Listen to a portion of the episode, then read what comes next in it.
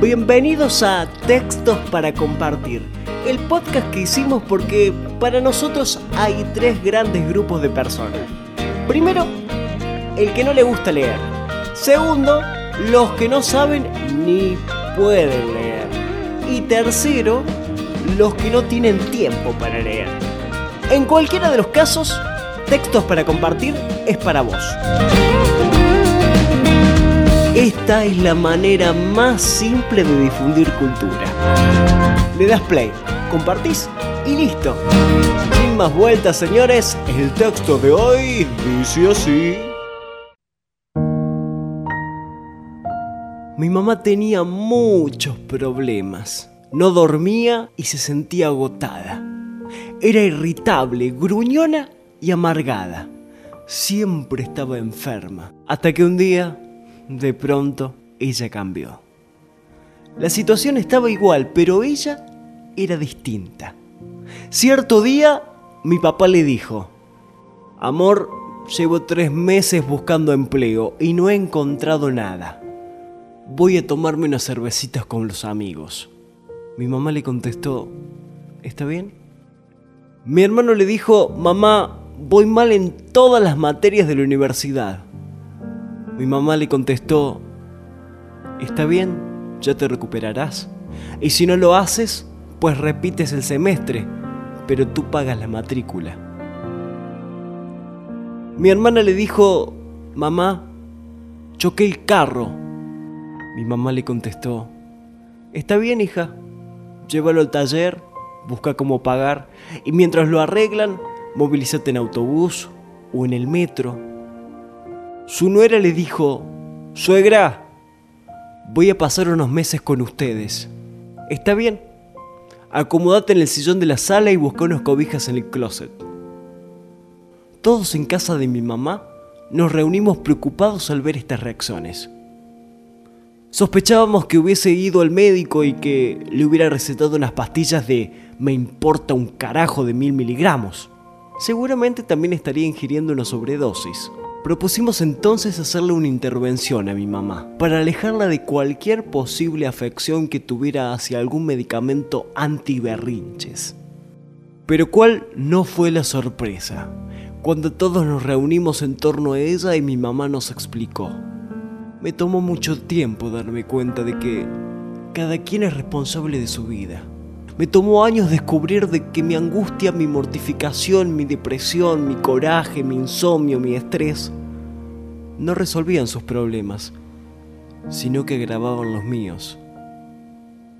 Yo no soy responsable de las acciones de los demás, pero sí soy responsable de las reacciones que yo exprese ante eso. Por lo tanto llegué a la conclusión de que mi deber para conmigo misma es mantener la calma y dejar que cada quien resuelva lo que le corresponde. He tomado cursos de yoga, de meditación, de milagros, de desarrollo humano, de higiene mental, de vibración, de programación neurolingüística y en todos ellos encontré un común denominador. Finalmente todos conducen al mismo punto. Y es que yo solo puedo tener injerencia sobre mí misma. Ustedes tienen todos los recursos necesarios para resolver sus propias vidas. Yo solo podré darles mi consejo, si acaso me lo piden, y de ustedes depende seguirlo o no. Así que, de hoy en adelante, yo dejo de ser el receptáculo de sus responsabilidades, el costal de sus culpas, la lavandera de sus remordimientos, la abogada de sus faltas, el muro de sus lamentos, la depositaria de sus bienes y deberes, quien resuelve sus problemas o su llanta de repuesto para cumplir sus responsabilidades. A partir de ahora, los declaro a todos ustedes adultos independientes y autosuficientes. Todos en casa de mi mamá se quedaron mudos. Desde ese día, la familia comenzó a funcionar mejor, porque todos en la casa saben exactamente lo que les corresponde hacer.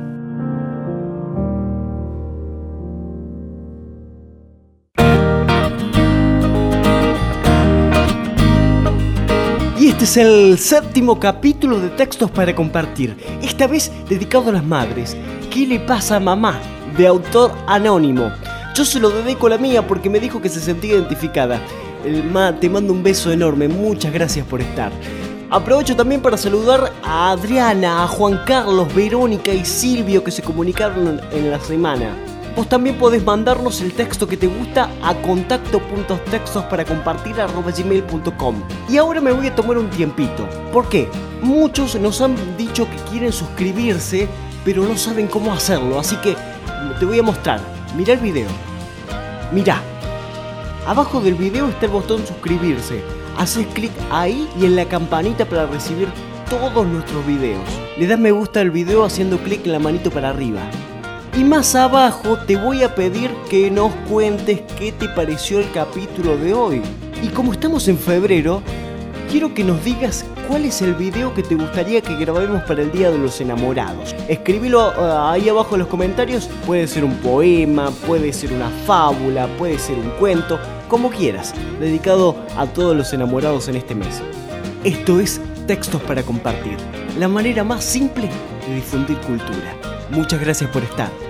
Hasta la próxima. Éxitos.